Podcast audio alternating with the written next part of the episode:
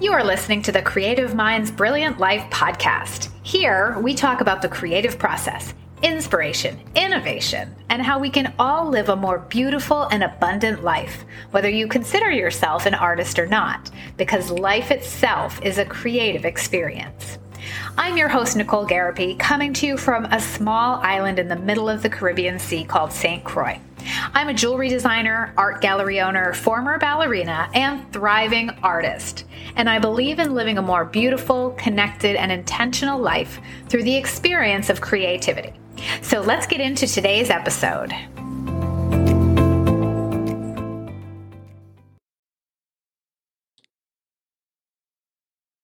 So, what does it mean to show up for your business?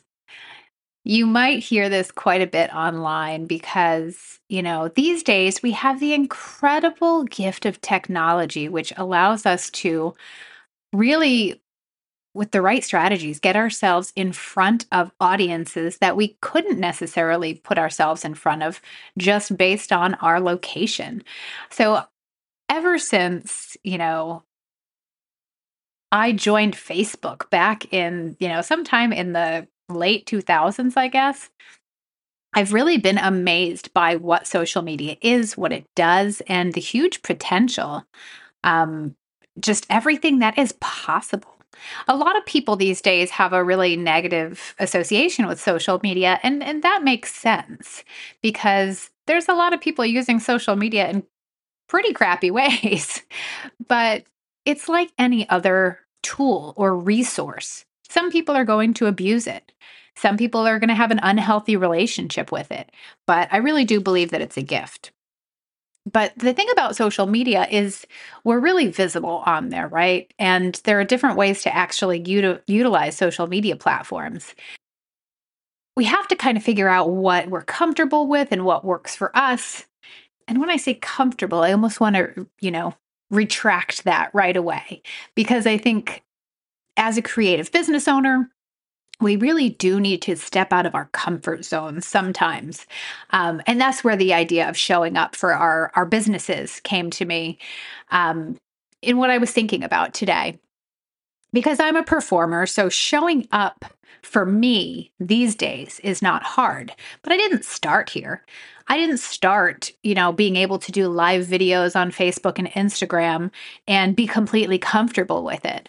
I definitely didn't start, you know, going live without a script and just trusting that what I want to say is going to come to me and I'm going to be able to articulate it really clearly showing up for our businesses is really important. And it doesn't necessarily have to be doing a live video on social media. I think that's probably one of the things that a lot of creatives are most afraid of because it's one of the things that's really recommended these days, right? Really, really showing up, really showing ourselves, showing our faces on social media because it is a huge help. When you're selling something online, we don't have the the opportunity to really connect with a another human being in the way that we do if we were selling in person. So it takes a few more interactions to sell something on social or online for the most part. And that's where showing up for our businesses really comes in. And I think this is something that I'm really passionate about, not only because I was a performer, but because I've seen the impact that like video and social social media marketing in general has had on my business. And I have so many customers and people who I have met on online who have never actually shopped with me on pers- in person but have become some of my best customers and you know repeat customers and come back to me over and over again. So one of one of the stories that this whole journey has reminded me of was going back to my my ballet years, my dancing years, and it was uh it was an audition for a scholarship and I I mean, we must be talking like 1995, 1996, something like that. And I had the opportunity to audition for this scholarship. And somebody from my dance school had received the scholarship the prior year. And he had an amazing experience at this particular dance summer program. And I wanted nothing more than to go to it. Like, this was just what I was supposed to do. I think the summer before, I had been studying at the Joffrey Ballet in New York City, and it just made sense that this was what was next for me.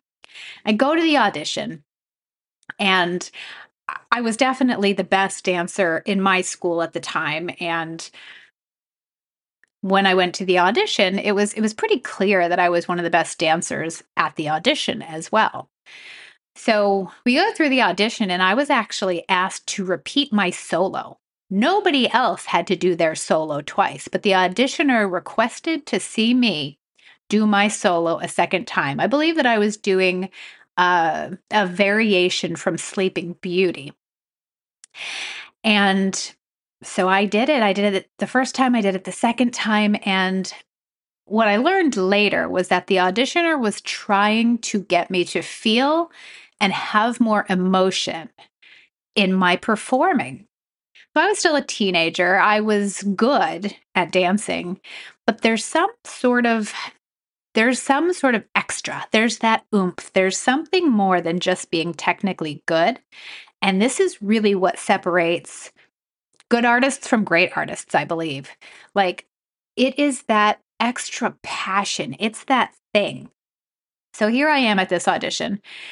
And the other girl who was, you know, either right before or right after me, she went up to introduce herself and the piece that she would be dancing. And she told the auditioner that this this solo was full of feeling and emotion. And I remember judging her silently in my head and saying, Well, if you have to say that, you know, gosh, maybe it's not really there. But needless to say, we're waiting on the audition line, waiting for the auditioner to announce who got the scholarship. And I will tell you, I was so sure that it was me especially after she made me repeat my solo. I was so sure that it was me that I believe when they called the other girl's name, I stumbled forward. and who won the scholarship? It was the girl who got up there and said, This piece is full of feeling and emotion. I didn't get that from her, but the auditioner didn't get that from me. And that was a really pivotal moment in my dance career because it made me realize where I wasn't showing up. I was going through the motions, but I wasn't feeling it. And when I say that was a turning point in my journey, so I was still a teenager, as I mentioned. Every time I performed after that, I learned how to get into the feeling like the the loss of that scholarship that I wanted so bad it felt like the end of the world to me at that point in time. Of course when we're younger, you know, it can be really hard to see the bigger picture because we don't have a ton of life experience and I had no idea what I wanted my life to look like at that point. So it felt like the end of the world. But even that loss gave me enough of a feeling of desire and knowing what I wanted because I wanted that scholarship. I wanted to dance. So it made me even more hungry. You know, losing that scholarship, or not losing it, but not getting that scholarship made me even more dedicated and determined to really show up in everything that I did. So after that, everybody noticed. Everybody, my dance teachers, the performances that I did after that, everyone noticed how I danced. That it was with more feeling, it was with more passion, it was with more emotion than ever before. And I've carried that through into everything that I've done. And there's definitely a point, you know, everything is a journey. There's a point where we have to just be going through the motions until that becomes automatic. When we get good at what we do, then we get to have fun with it. So, but the idea of showing up, you know, the the what I want you to get from that story is that we have to really be the one to go first. We have to share that feeling, that passion. We have to know ultimately what it is that we want somebody who buys our art to feel. We have to be able to share that we really love what we do. I don't know if you've ever, you know, encountered somebody who just isn't very dynamic. And if, especially if they're trying to sell you something or, you know, maybe you are listening to a podcast or an audiobook and the voice just isn't grabbing you. Or if you've ever been to a performance, there are some performers, you know, in professional shows, of course, everybody's going to be good. but if you go to, say, a community theater production, there are very often people who just are not dynamic enough to grab your attention. And that's the little, that's the extra, that's the oomph. That's that thing that I would say you can't teach it, but I actually believe that you can. And maybe teach is the wrong word. I think that this needs to be inspired. And it needs to be inspired by some sort of an experience, you know? Um, I don't think you can just tell people this. Like that experience of losing that scholarship catapulted me into, oh my gosh, I never want to feel this way. I understand now that the auditioner was trying to get me into that place. She saw that I had it, but nothing could pull it out. And she was like, Nope, this girl is not ready. So she's not getting the scholarship. And what a gift! What a gift, because that was the thing for me that changed everything. So, what if we were to show up for ourselves in that way on social media? It was Another experience that I had that fits really well here is that a friend of mine who was um, a Broadway actress, and I've had her on the show, Anna Maria Andricain, she watched a couple of my um, live selling events that I would do for my jewelry business. And she noticed that the customers, my my people who are watching, were most engaged while I was on live video. And she was like, That is your sweet spot. She's like, You need to get back on video and do this and that and the other thing. And just that validation from somebody who I trusted, somebody who knows me, and somebody who knows a thing or two about showing up um, and being in front of people. That really was like, okay, this is something that I need to do. So it was that little bit of validation that I needed. So, sh- what does showing up in your business look like? How can you actually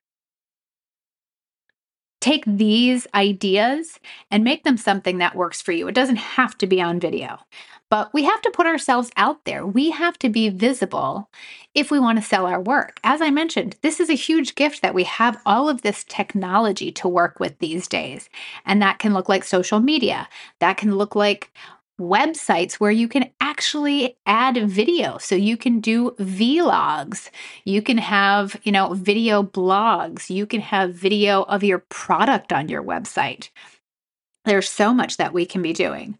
And I know I push video a lot, and that's, you know, partially because my recent experiences with uh, a viral strategy that I has um, grown my Instagram following significantly. Video is where social media is going. This is why TikTok is so popular because there's an interesting thing. And I think one of the reasons that TikTok is so popular um, is because we get to see, we are curious about other humans. So when we are watching videos and we are seeing people, we are curious about what they are doing. What is this person doing? And that is why TikTok and Instagram reels are so really so addicting. We want to see what is going on. So think about that from the other perspective. So I always I always think about a lot of things in creative business as either the creator mentality or the consumer mentality. So take your consumer mentality and flip it to your creator mentality. So, what that means is if you're thinking about what the experience of scrolling through TikTok, you may know what I'm talking about, where you see something and you're like, oh, I want to watch this video because I'm really curious about it. I'm really curious about what this person is doing. I'm really curious about what's going on here. Now, how can you flip that around to the creator mentality and say, how do I give my audience that same experience? How do I make them really interested in what I have to say? How do I get them really into my process? So, of course, I can speak to being a jewelry designer, and there's a ton of jewelry designers on TikTok and Instagram Reels who are sharing parts of their process. Now, it takes a little while to get good at doing the filming. But again, there's lots of tools that can help you do this. There's software, there's apps, and then there's different phone holders. And that's really all that you need. And I'll tell you, I end up not using any of my fancy equipment when I do a lot of my video recording. Um, I will use props on my jeweler's bench a lot to prop them up. But if you are a painter, you know, this is a great thing. We can do time lapses. Um, and the nice thing about time lapse videography is that it's very forgiving. So because it moves so fast and takes out a lot of the weird little things, it's a very, um, it's a really engaging type of video.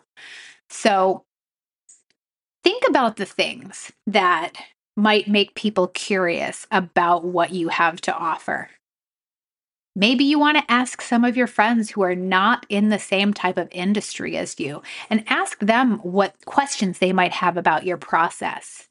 So, because showing up for your business, I love to talk about this because of my performing background. And as I mentioned, because video and showing up on social has been such a powerful tool in my business. I live in a seasonal economy. And I've been able to create income that is steady year round because I show up on social media. So it's really, again, just the gift of the technology age that we are in. So, just a couple things to think about and what it really means to show up for your business. Now, there is the more mindset piece of this. And I think this is so amazing. And probably one of the reasons I love this so much is because for me, you may not believe this, but I am not a person who is naturally self confident. As a child, I was extremely shy and I thought everything that I did was wrong. And I was a ballet dancer. I got pretty serious around age 11. So that is a really hard industry where people are telling you what you're doing wrong all the time. And I had a lot of that in my life as a child. So I definitely did not come from this, you know, upbringing and and early years where I just had a ton of natural self-confidence. It was very much the opposite. And this is another reason why I'm really passionate about showing up for yourselves and your businesses because what it's done for me is it's given me the self-confidence that I was lacking. And it didn't happen overnight. But again, it like I always like to talk about consistency. It happened when I showed up over and over again.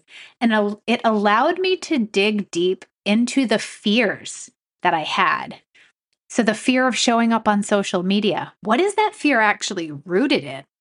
So, even though I was really concerned about how to show up for my business, how to market my business, what I ended up doing was really walking through a period of personal inquiry and personal growth and personal introspection. And I'm all about self work. So it was really a gift for me. And I think I heard a wonderful quote once, and I'm not sure who to attribute it to, but business problems are just personal problems in disguise. And I really, really believe that. So showing up for ourselves, showing up for our business, it really has a lot to do with what's going on in our lives. The way we are about one thing is pretty much the way we are about everything. The energy that we show up to different parts of our life, it's all the same. It really is all the same. So if you're listening to this episode and you're a creative business owner or an entrepreneur, or you're just starting out, or whatever it is, this is really something to think about. Maybe you're nervous about just putting a post on social media. Maybe you're nervous about sharing your art on social media because people are going to say mean things or whatever your fears are. You know, we can look at this as limiting beliefs. If you've done any amount of self work, you've probably done a, a limiting belief exercise. Like, what is the belief and what's the opposite of that? This was really a game changer for me. Really look at what the fears are that are holding you back from showing up for yourself and your business. Because when you can start to unpack that, it sort of starts to take the power away from it. And then you can move forward. And then the best thing, you know, really wonderful advice that I was given is that clarity comes from action. You have to just start sometimes, and that can be really scary. I've done this so many times. Even my Instagram series that uh, resulted in me quadrupling my Instagram following in two months that was something where I would judge the the content that I was putting out. I would be like, "Oh my gosh, this is messy, this is imperfect. Who's going to like this?" And then I'd make myself hit hit that button. I would make myself post. And guess what? Sometimes I got haters. Sometimes I got troll comments. But more often than not, I got really good feedback. And I had to remember that when I felt like, oh my gosh, I can't continue with this series. I'm getting, you know, people who are just saying that they don't like my face. but for anyone who said they didn't like my face, there were like at least five other people who said I'm really enjoying your videos. So that's that's really what matters. That's what to focus on. So, yes, your fears might be valid. Your fears of showing up, your fears of being criticized, that might be true. I'm using a lot of quotes in this episode, but let's go back to that Theodore Roosevelt quote that was popularized by Brene Brown. It's not the critic who counts, it's the man in the arena. And you got to be the man in the arena. We all do. So I hope today's episode was helpful. I love to talk about performing, showing up, doing video on social media because it's something that's been game changing for my business and and my personal life as I mentioned because Keep that in mind. Business problems are just personal problems in disguise. How does that show up in your business and life? Takeaways from this episode Social media is a tool and a resource. It is not good or bad, it is what you make of it. People who do things with passion, big energy, those dynamic ones, that's the stuff. That's what makes you and your work more interesting, inviting, and it makes people want to be around you and learn more about what you do. The creator versus consumer mentality. Be a creator. We are artists. We are creatives. That is why we are here. When you are on social media, think about creating rather than consuming. We can all get stuck in a scroll from time to time, but how can you be using your scroll as market research, learning something new in what you're seeing, and how can you take some of those trends that you see in social media and apply them to your business. And lastly, what is holding you back? What are the limiting beliefs that are coming up for you around really showing up big on social media or in the world in general? Think about it.